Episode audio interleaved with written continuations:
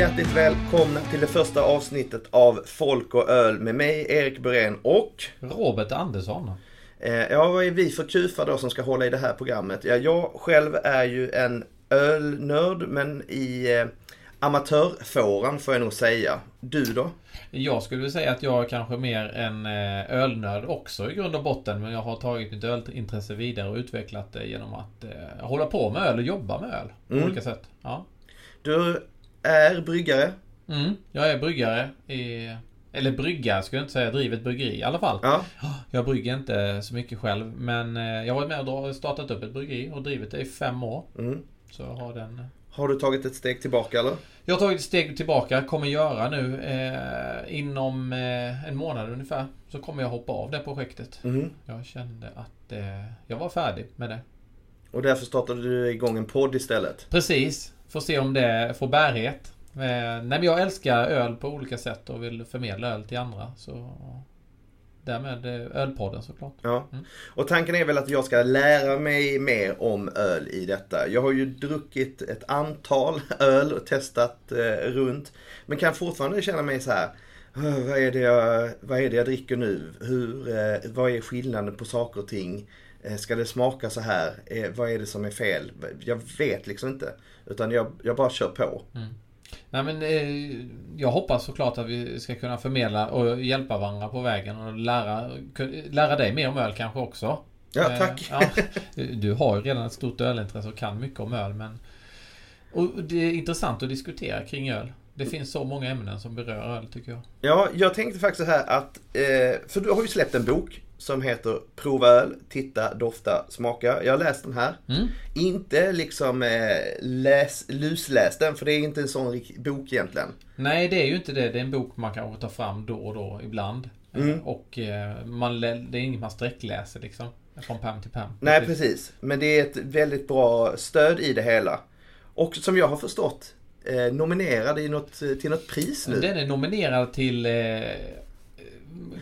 kok och dryckesboks eh, motsvarigheten till Oscarsgalan. Faktiskt Aha. i Kina nu i år. Så eh, den ska ner och tävla mot eh, sju vinböcker och en tebok. Så den kan vinna VM-guld. Eller man ska säga kok och dryckesböcker. Jättekul. Eh, vad är chansen tror du? Ja, men en på åtta då borde den väl Okej. vara. Mm. Det är inte så att man kan betta på vem som ska vinna. Nej, jag tror inte man kan betta på den tävlingen. Men den är ganska stor tävling. Nej, men det är jättekul. Jag förväntar mig inte att vi ska gå och vinna, men eh, det är klart att det hade varit jätteroligt. Men det är ett kvitto på att man gjort ändå något som är bra.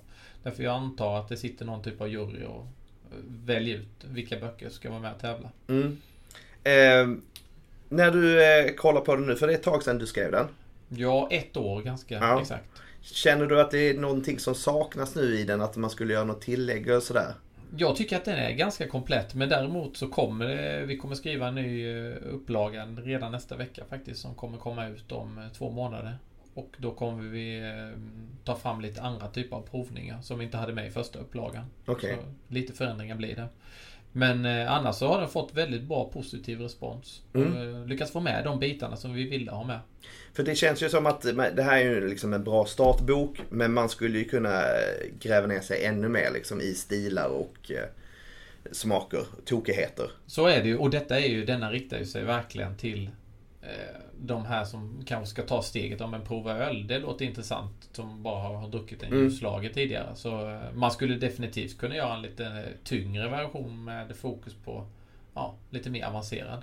Ja, för det, den är väl ganska anpassad till att gå till eh, Systembolaget och hitta sina sorter för att eh, sätta ihop en provning. Mm. Det är precis det den är. Vi tog och tittade igenom liksom vilka öl finns på Systembolaget när vi beskrev den.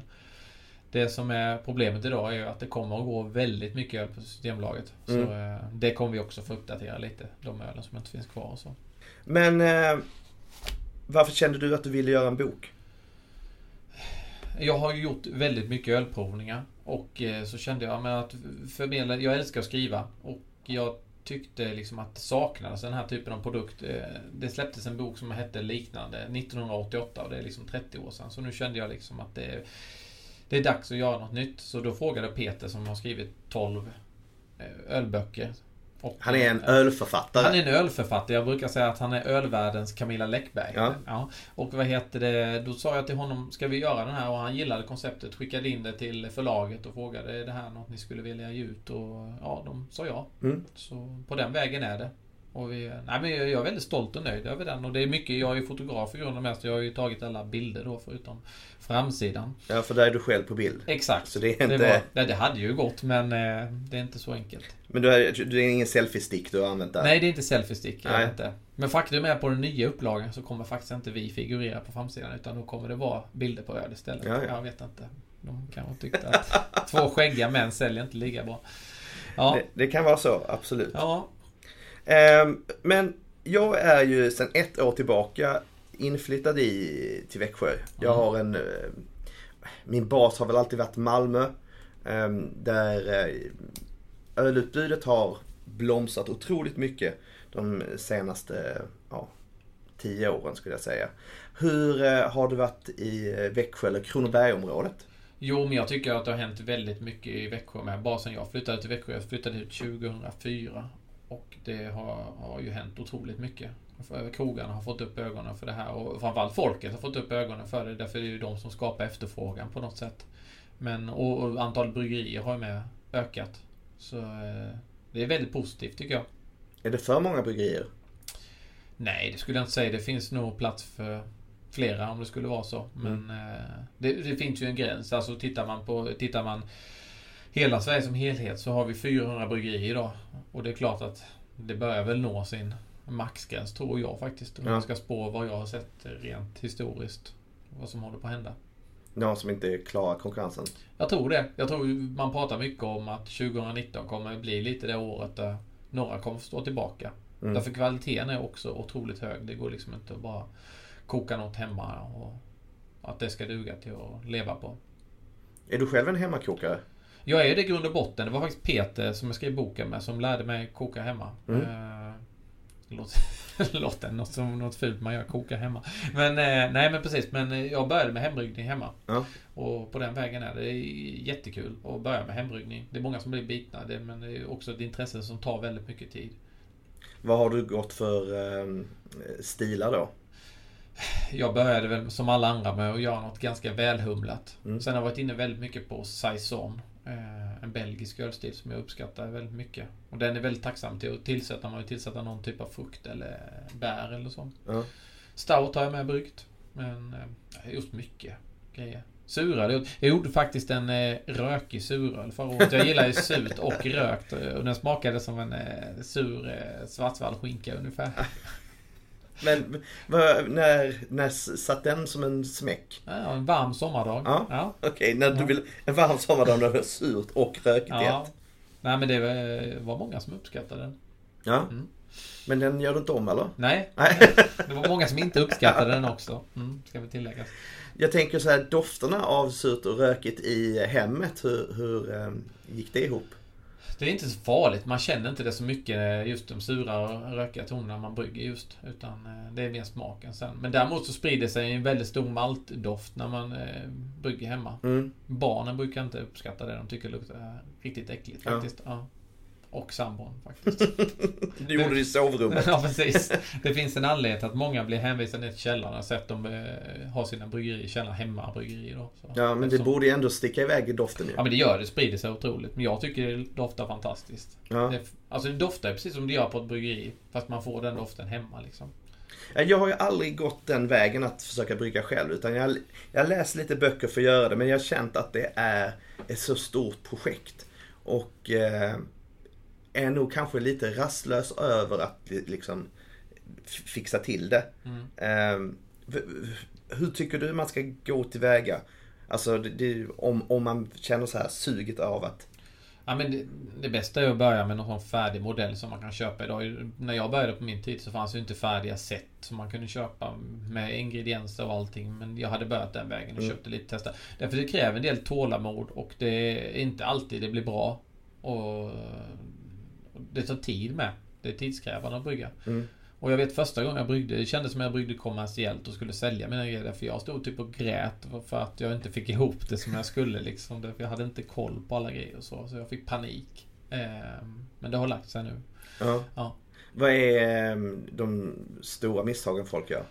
Renlighet skulle jag säga. Mm. Att man inte har rena grejer liksom. Från det att man eh, har... När man är färdig med koket så kyler man ju ner vätskan och då är den helt plötsligt väldigt känslig för att bli angripen av andra bakterier. Mm. Och då är det... Har man inte rena grejer då så är det rätt kört. Oftast. Ja. Hur har man rena grejer då? Ja, men då får man sterilisera dem med hjälp av eh, desinfektionsmedel och sånt som man använder. Gäller det inte bara att ta diskmedel och diska runt? Nej, det gör det inte utan man måste ha något annat. Mm. Mm. Och hur, alltså den processen av att få allt renligt, det känns som ett... Ja men det, ja, jag brukar säga att, eh, att driva ett bryggeri eller brygga det är ju typ 70-80% att Alltså ha ren... eh, Städa. det- Städa och, Ja. ja. men så är det faktiskt. Ja. Det är lite som att alltså jag vet också de som driver restaurang. Det är jättemycket städ och Mm. disk och sådana saker. Det är så. Så det är också en tanke att gillar du diska, börja brygga öl. Ja men precis. Jag fick den här när jag drog igång eh, bryggeriet. Då var det faktiskt en som heter Lukas som har jobbat bryggeri i många år. Han sa det till mig. Välkommen till världen av städning och diskning. Mm. Och jag tänkte liksom att ja ja. Men hade men vi ska ju dricka öl Ja, också. precis. ja, nej. Så det, det blir väldigt mycket av den varan. Så Mm. man måste gilla det. Jag har fortfarande sån... eh, eh, Nu, släpper jag den här men jag har en sån här affärsidé därför jag kommer inte ta den. Och det, det är liksom en kä- någon, något företag som åker runt och diskar och eh, rengör och städar bryggerier. Det är Ja. ingen som har kommit på den affärsidén än. Det hade varit toppen. Ja. Man bara avslutar, man går hem när man bryggt färdigt så kommer någon och så kommer man dit dagen efter så är det städat och färdigt. Ja. En städfirma inriktad på bryggerier. Jag menar marknaden är ju enorm. Mm. Ja, men eh, som sagt 400 bryggerier runt om i Sverige. Så måste, ja det blir ju... eh, Det är det- ett helårsprojekt. Ja, men om det- det bara är ett Ja, ja. Nej, det finns att göra. Men sen samtidigt vill man kanske inte släppa in vem som helst i sitt bryggeri. Nej. Men eh, lyckas man göra sig ett namn och proffsig på det så eh, tror jag det kan bli riktigt bra. Mm. Du, eh, du drar ju också i eh, Växjö ölfestival. Japp. Hur eh, stort har det blivit? Det har ju blivit, om man jämför med första året så har det blivit väldigt stort. Men det är fortfarande en la- lagom nivå. Det vi, vi har inte potential att växa mer och vi ligger idag på 1200 besökare. Mm. Första året hade vi 400. Nu satte vi en limit där. Och vi sålde slut på alla biljetter faktiskt första året. Och det har vi gjort de andra åren mer eller mindre också. Mm. Men, så den har ändå växt men det är där vi har 1200 personer. Förra året utökade vi till fredagen också. Mm. Något som vi även gör i år då. Så det är en tämligen liten festival men väldigt uppskattad på grund av att den är så mysig, säger många. Men är det bara då Kronoberga som kommer in eller är det från hela landet? Ja, det är lite olika. Det är en kille från Holland faktiskt som åker varje år. Okej.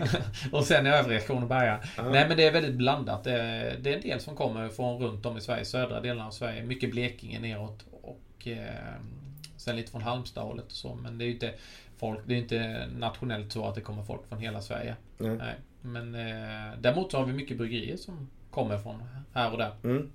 Vad är din tanke med upplägget? Min tanke med upplägget är, min ambition med hela festivalen är egentligen att man ska få komma dit och eh, prova öl och träffa de här bryggerierna, utställarna då. eh, Som serverar ölen till dig. Mm. Och framförallt så är det en, en mötesplats, en, en, ett trevligt ställe där man träffas och umgås. Ja, och nördar ner sig med öl. Helt enkelt. Men är det eh, speciella typer av öl som blir så här, det här kommer du inte kunna dricka på någon annan festival eller det är liksom mer en folklig... Nej, jag skulle nog säga att jag, den här festivalen tillhör inte den kategorin där man går och dricker något som inte mer någonsin kommer serveras. Utan det är mer öl som kommer finnas eller finns. Mm. Och den tanken gillar jag väldigt mycket. Sen tycker jag det är jättekul med de här nördiga grejerna. Där det finns, vi har gjort 20 liter av denna. Du kommer aldrig kunna dricka den med. Mm. Och det händer ju att det också dyker upp sådana. Men framförallt så är det mycket. Det är inte det att vi kopplar, att de kopplar på två fat och sen så när de faten är slut så finns de inte mer. Så kopplar vi på två nya. Utan här kör man lite av det man har i sitt standardsortiment kan man väl säga. Mm. Och lite överraskningar, nyheter.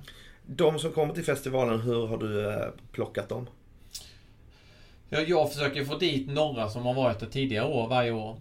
Och sedan försöker jag få dit lite nya såklart, därför man byter ut lite också. Så handplockat lite bryggerier som jag tycker är intressanta och som jag har hört talas om gott om. Mm. Så det är lite blandad kompott. Alla kan ju inte komma, alla vill inte komma. Några vill ju höra av sig och vill gärna komma. Så det är lite blandat. Är det en svår uppgift? Ja, det börjar bli en väldigt tuff uppgift med tanke på hur mycket festivaler det finns i Sverige. Mm. När jag drog igång denna så var det ju en av södra Sveriges enda renodlade ölfestivaler. Och nu finns det ju jättemånga. Mm. Eh, både renodlade och öl och whiskyfestivaler. Eh, så det, det börjar bli en lite tuffare uppgift. Men nu har den ganska gott renommé så det bryggare snackar sinsemellan. Ja, men Växjö är trevligt, åk till Växjö. Det finns ju inte så jättemycket i vårt närområde med festivaler. Så det är positivt. Börjar festivaler också bli som bryggerier, att det börjar poppa upp för många? Eh, ja, det skulle man väl kunna säga lite faktiskt. Därför Bryggarna känner ju mycket att de kan inte åka på allt och alla heller. Så det, det, det går lite hand i hand. Mm. Samtidigt så måste det finnas festivaler. Eh, och, eh, men visst, så är det. Lite mycket festivaler bör det nog bli faktiskt. Mm. Eh, för att locka folk hela tiden så eh, ändrar man ju, du sa det också att du ändrar öl och sånt. Men finns det nya förändringar i årets festival? Ja, det gör det ju. Och du är ju en stor del till den förändringen. Eller stor del, men du är... Jag kommer vara en del av det. Så är det ju.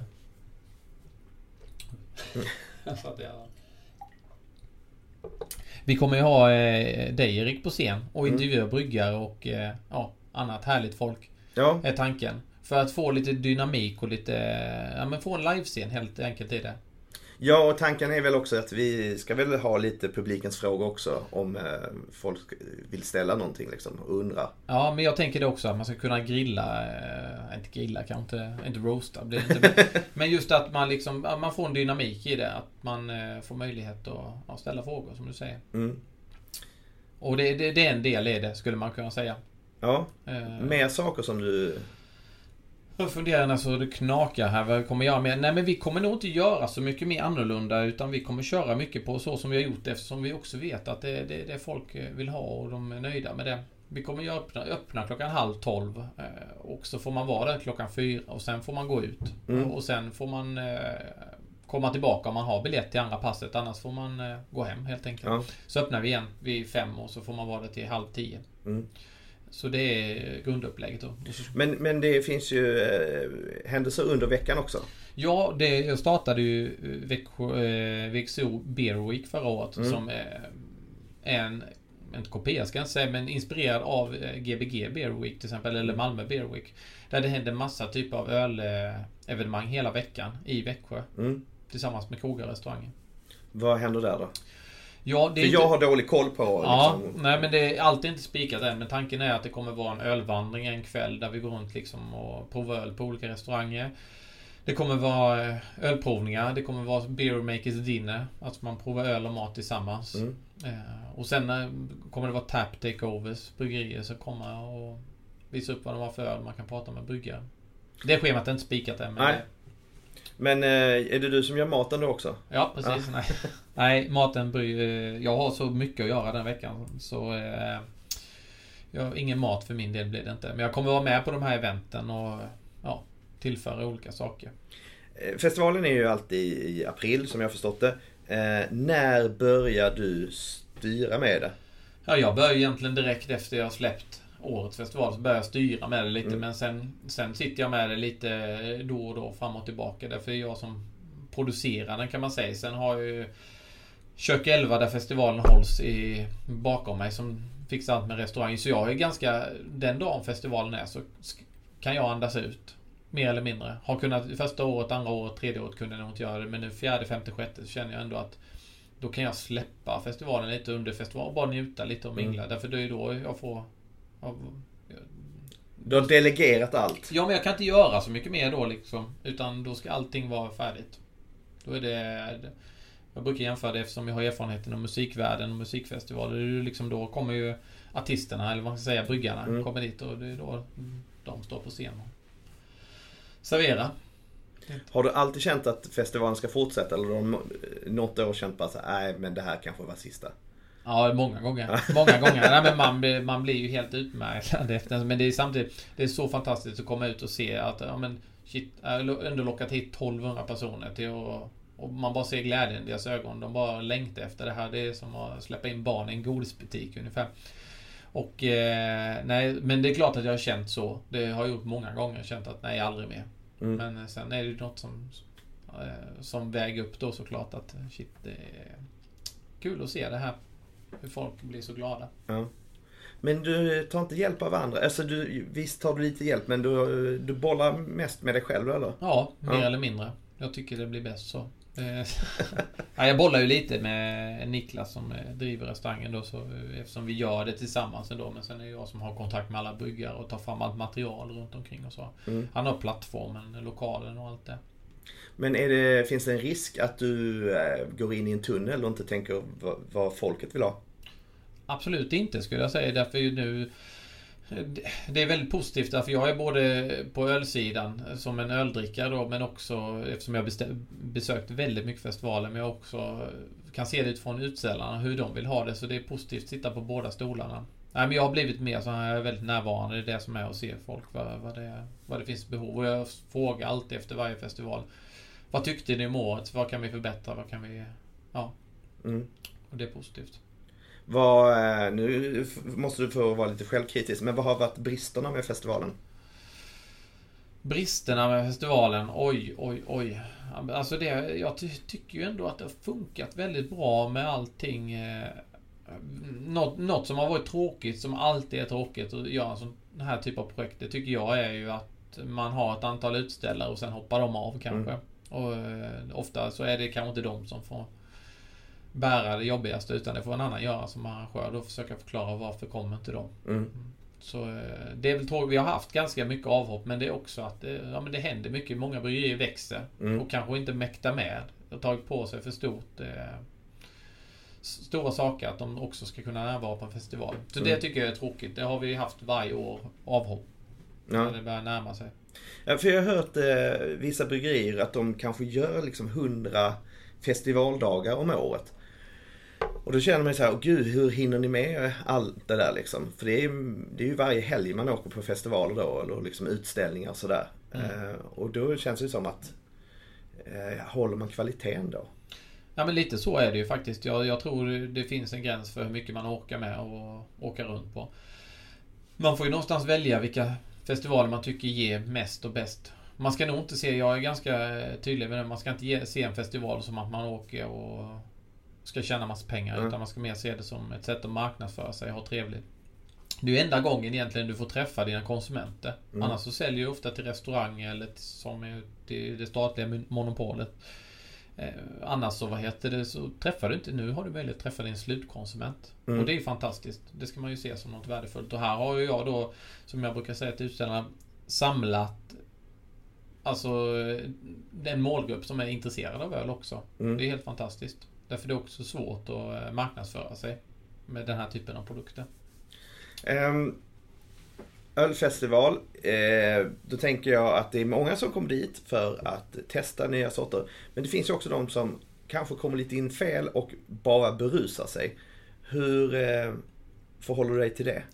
Jag kan säga under de här sex åren när vi har haft ölfestivalen då Eller fem då blir det ju eftersom den sjätte har inte varit än Är att vi har haft en person som har varit förfriskad För att till och med komma in på festivalen. Mm. Så han hade förkrökat lite väl hem, mycket hemma så han fick inte komma in ens. Eh, Men det är faktiskt enda gången vi har haft problem med att någon har varit eh, berusad. Mm. Eh, Sen är det såklart att folk blir lite berusade men aldrig någon fylla och det är det som är så kul tycker jag med sådana här och jag har ju varit mycket på festival att folk blir ofta inte alldeles för fulla. Utan man dricker med måtta. Alltså man dricker ju inte så mycket öl egentligen heller. Nej. Det, det är ju 10 centiliter smakprover max. Och kanske man dricker 10-15 sådana. Det är typ en och en halv liter öl. Mm. Det är inte jättemycket. Nej, Sen är de rätt starka. Ja, precis. Det beror ju också på procenthalten. Eh, och när vi ändå pr- pratar om procenthalt. Jag älskar den här frågan.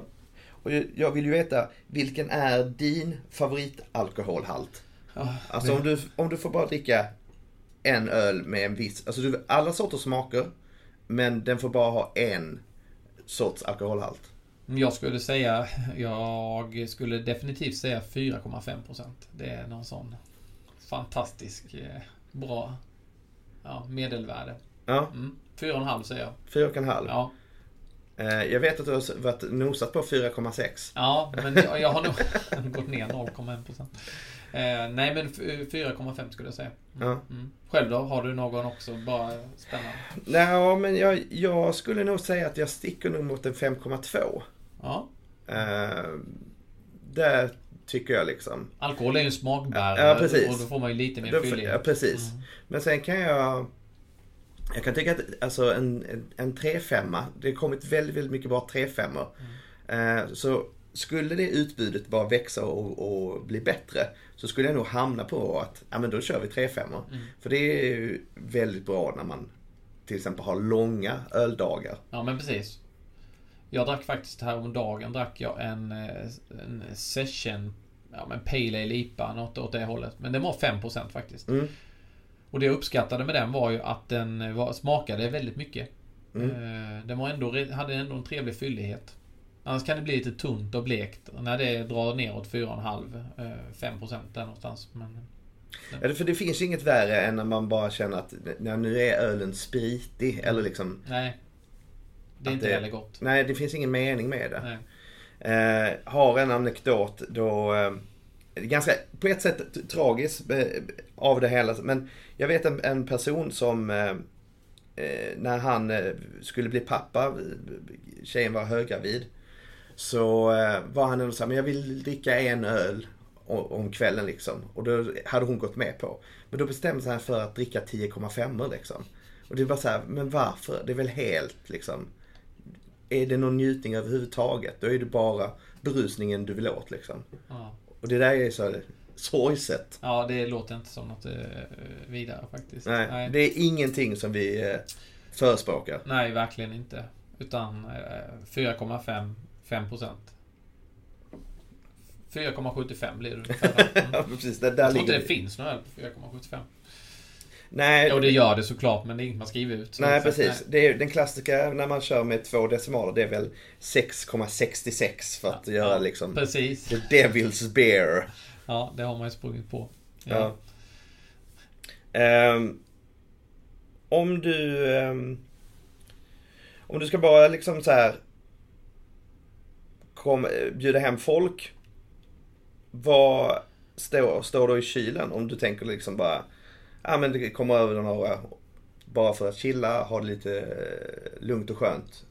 Jag, jag är gärna sån att jag eh, försöker hitta öl i olika ölstilar. Därför jag gillar att överraska folk och förstå att det kan smaka på så många, olika sätt. Så då brukar jag ha kanske någon Pale Ale, någon lager, någon Stout, gärna någon suröl. Mm. Eh, Så jag brukar blanda lite för att kunna erbjuda hela spektrat. Jag, jag ser det ofta som att eftersom jag håller mycket ölprovningar så blir det Det blir nästan att jag gör ölprovningar eh, indirekt. Jaha. Ja, ja, jag brukar alltid köpa hem olika stilar så bara för att Men då tänker jag att dina polare bara, men bara lugna dig. Kan jag bara inte få en enkel öl? Jo, nej men jag köper ju också såklart olika, eller vanliga öl med kan jag göra. Nej men det är svårt det där alltså. Det, det, det är ju klart att du menar om det kommer någon som inte är ölnörd. Ja.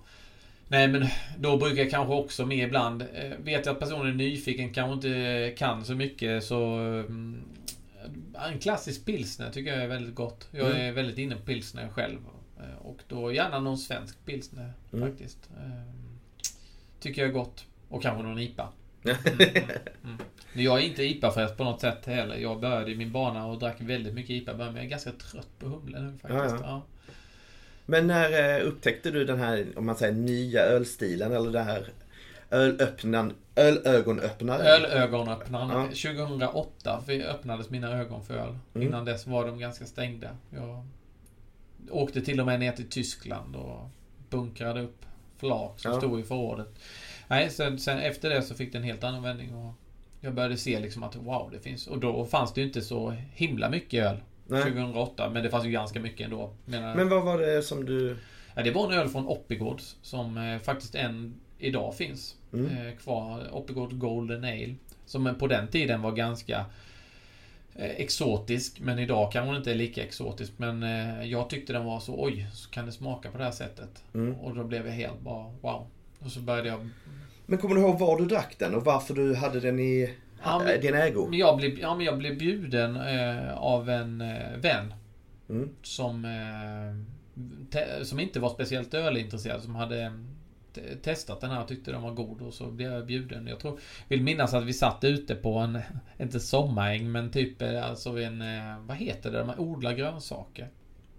I grönsaksland. Nej, inte grönsaksland. Så här man har tillsammans. En koloni. En koloni! Ja.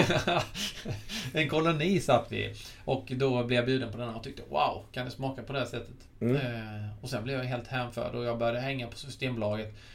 Varje fredag så hade de sån här nyhetssläpp. Då stod jag och hängde på dörren där vid 10.00. Det var kö liksom. Mm. Eh, så, ja. Så, Men hur, ehm, hur har din palett förändrats under åren? För att jag kan känna att eh, Suris var en jättesvår öl för mig i början innan jag förstod den. Mm. Och nu kan jag verkligen uppskatta den. ja men så var det för mig med. Alltså jag vet, jag köpte, köpte en Barley Wine som är en ganska tung, svår Mm. ölstil. Jag köpte Stout som tyckte på den tiden. Jag vaskade de här därför jag tyckte det smakade skit. Alltså Ja. jag, det tog, jag fick ju verkligen jobba in att, ja men det här är, det här är gott. Mm. Nej, lite som när man ska vänja ett barn vid att äta konstiga grönsaker. Nej, men så kände jag lite och... Eh, men det vidgades mer och mer och idag, de stilarna som du säger, suröl också, var ju väldigt svårt i början att ta sig till. Mm. Men eh, efter ett tag så lär man sig och tycker det... Och sen har ju alltså min, min, mitt sma, smak och doftsinne var ju nästan obefintligt om man jämför med idag. Det är något jag har tränat upp. Mm. Så det är jätteintressant hur man kan jobba fram. Hur har du tränat upp det? Jag vet inte. Eh, det vet jag faktiskt inte, men för, förmodligen genom att dricka olika typer av öl. Mm. Läsa om öl och lära sig mer om öl. Jag tror det är träning. Jag tror jag har kanske gjort de där 10 000 timmarna, jag vet inte. Ja. För att bli bra på något. Provat. De där 10 000 ölen också kanske? Ja, inte riktigt, men eh, ja, hälften har jag nog passerat i alla fall. Mm. Men ehm, är det någon stil som du fortfarande är så här, nej det här går inte? Jag är väl eh, kanske en av få personer då när jag har ju mycket ölnördar. Jag vet hur många som rököl säger de Mm. nej fy. Eller suröl eller berättad öl vet jag ju många Mm. som inte... Eller sån här typ milk stout med laktos och såna Ja. Men jag är ju sån här, jag gillar ju allt. Jag tycker allt är gott. Jag har inte stött Men då på- är du ju en avfallskvarn. Ja. Alltså, då, har du, då, har du, då är du ju sämst egentligen. Om, Ja. du, om du sveper allt. Ja men allt som är bra, det tycker jag är gott. Jag tror inte det är något som... Jag kommer inte på det. Jag ska ta med mig den lite. Det är något som jag stött på någon gång som jag inte tycker är gott. Men... eh, Och då är det en stil, inte liksom ett visst märke. Utan det är... Ja precis, Mm. en viss stil. Nej men märken kan ju vara väldigt olika. Men... Eh, nej, jag är, jag är väldigt allätare. Jag ger allt en chans i alla fall. Ofta tycker jag det är... Om det är bra, alltså Mm. om det är så som det faktiskt ska vara. Jag har, druckit, jag har väl druckit de flesta ölstilarna man kan tänkas dricka. Mm. Uh, mjöd är ju ingen ölstil så, men mjöd är något som jag har... Ja, det är jag lite... Nosar lite på nu i alla Ja. fall. Tycker det är lite spännande. Men i början var det samma sak där. Det, kunde inte ta mig till det. Nej. Svårigheten där är... Jag vet inte, det är att det har en viss sötma tror jag. Mm. Men eh, nu var jag faktiskt nere i Malmö. Därför Malmö... Vad heter de? Malmö Brewing heter de va? Ja. De har taproom där nere. De har ju börjat göra mjöd nu med, Mm. ett eget mjödmärke. Och där provade jag faktiskt mjöd nu som jag tilltalade mig helt enkelt. Ja. Så, mm. Ja men de har dragit igång nu. Jag eh, testade deras cider. Mm. Som var fantastiskt bra. Ehm, som jag blev så här. Oh, fortsätt bara på denna liksom. Mm. Men det är väl också... Jag gissar på att det som IPOR att det handlar om eh, färskhet där också. Säkert. Ja, Ja. Att hålla igång det. Ja, och bra frukter och sådana grejer. Och siden håller på... Alltså vi har ju en annan bild av cider här i... Svensk cider är ju Mm. till och med ett eh, internationellt märke idag. Ja. Och det är ju ganska sötad, otäck cider i min mening. Men eh, cider börjar ju få en... Alltså man ser på det typ fransk cider och sånt. Ja, som den är torra, torra Mm. fina cider. Så eh, cider tror jag kan bli en stor grej. Mm. Nästa stora grej efter ölen. Var hittar vi de eh, musterierna då? Eller bryggerierna då? Ja. Tror du? Ja, vi kommer nog hitta lite. Jag är förvånad att det inte har kommit något här i Småland Mm. faktiskt. Mm. Side... Säger man sidebryggeri? Jag vet inte. Men Ja. cidertillverkare i alla fall. Ja. Nej, därför jag tänker det är ändå äppelriket, säger man. Så Ja. det finns ju mycket äppel. Österlen tänker jag också. Ja, där, har vi, där har vi Kiviks. Ja, ju... Men, men de är ju i det där söta. Ja, precis, precis. Men eh, det finns ju några grabbar nere i Malmö som håller på att göra cider, vet jag. Mm. Tror jag. Fruktstereo. Fruktstereo heter Ja. de, ja precis. Mm. Därför de vet jag varit lite i kontakt med. Kombucha håller man med på med Mm. i Malmö. Det är ju det är mycket i Malmö. Ja, Är det för att det är så nära? kontinenten. Ja, jag skulle precis säga det. Nej men jag tror att det finns en, eh, ett driv i Malmöföretagen på som, som gör att det öppnas upp. Det finns liksom det här småföretagandet som har börjat eh, gro sedan många år tillbaka i Malmö. Eh, liksom, sen Malmö förlorade sin liksom, varvsindustri, det här liksom, som jag brukar säga, sosse-jobbet liksom. Ehm, och Kockums försvann och sådär. Så har ju den, det har ju hänt väldigt mycket runt Kockumsområdet. Mycket småföretagande som hjälper varandra. Både i IT-företag och så. Men också eh, bo- alltså mat och dryckkulturen har bu- bubblat väldigt mycket. Och det tror jag också har väl att eh, ölkulturen från Köpenhamn har smittat av sig. Det händer väldigt, väldigt mycket där och så kommer det över. Många av eh, eh, de som bör, eh, började jobba på eh, Mikkeller när det drog igång eh, var ju svenskar som pendlade och körde över och sen har de utvecklat det de har tagit med sig där liksom. Ja, det är spännande i alla fall att se att det händer mycket där nere. Ja, Mm. jag hoppas att vi kan ta oss ner dit och, och eh, gå runt Mm. i det hela. Absolut. Det vore jättetrevligt. Ehm, går bra till. Ja, gött.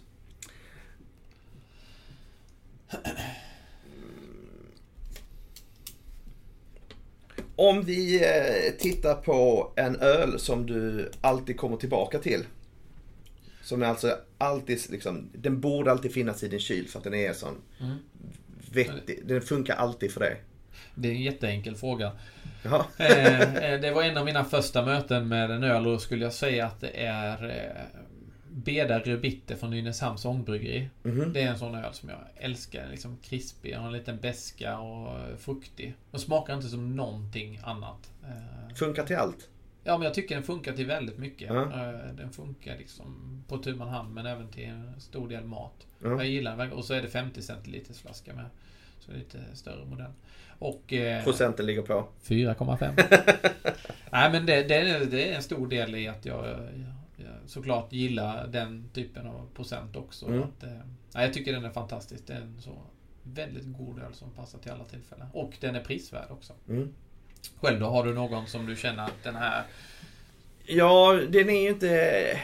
På ett sätt är den smal men den är också bred. Men det är inte alltid man får tag i den. Men jag kan bli...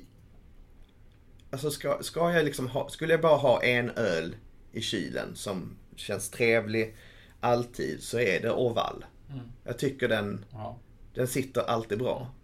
Den... Eh, jag kan inte så mycket om den. men Den är bara... Den bara är där och den, den sitter fint. Alltid. det är nästan att jag ångrar mig lite nu när du säger Oval där, för det är en sådan fantastisk öl. Jag håller med dig. Den är häftig. Den smakar, och den, den går att jämföra på så sätt därför den smakar ju inte som något annat öl. Nej. Skulle jag säga.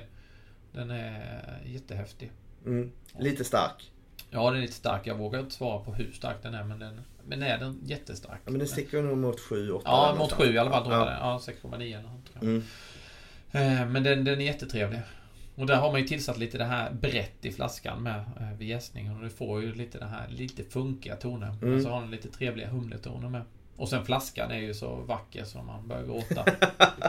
Det är inte kanske därför man dricker öl, för vackra flaskor. Nej. Men det lurar ögat ibland. Mm, mm, Mm. mm.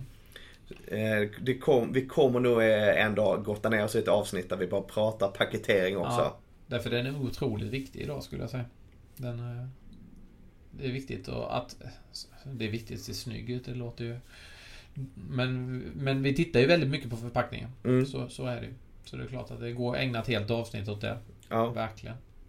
Eh, Det här var första avsnittet av Folköl med mig, Erik Berén och Robert Andersson. Eh, Vi hoppas komma tillbaka i alla fall eh, minst ett avsnitt i månaden, om inte två, tre, fyra. Kanske veckobasis också. Eh, Vi hoppas eh, på det. Eh, Följ oss jättegärna på Facebook, Folköl. Vi kommer där publicera bilder på oss och även bilder på öl och trevligheter. Så häng där med oss. Ja, jättetrevligt att ni ville lyssna så här långt och vi kan väl rikta ett litet tack till Benny på Centa med för att vi får sitta i hans fantastiska lokaler här. Tack en för liten det. grotta, eller vad man ska kalla det. Ja, tack!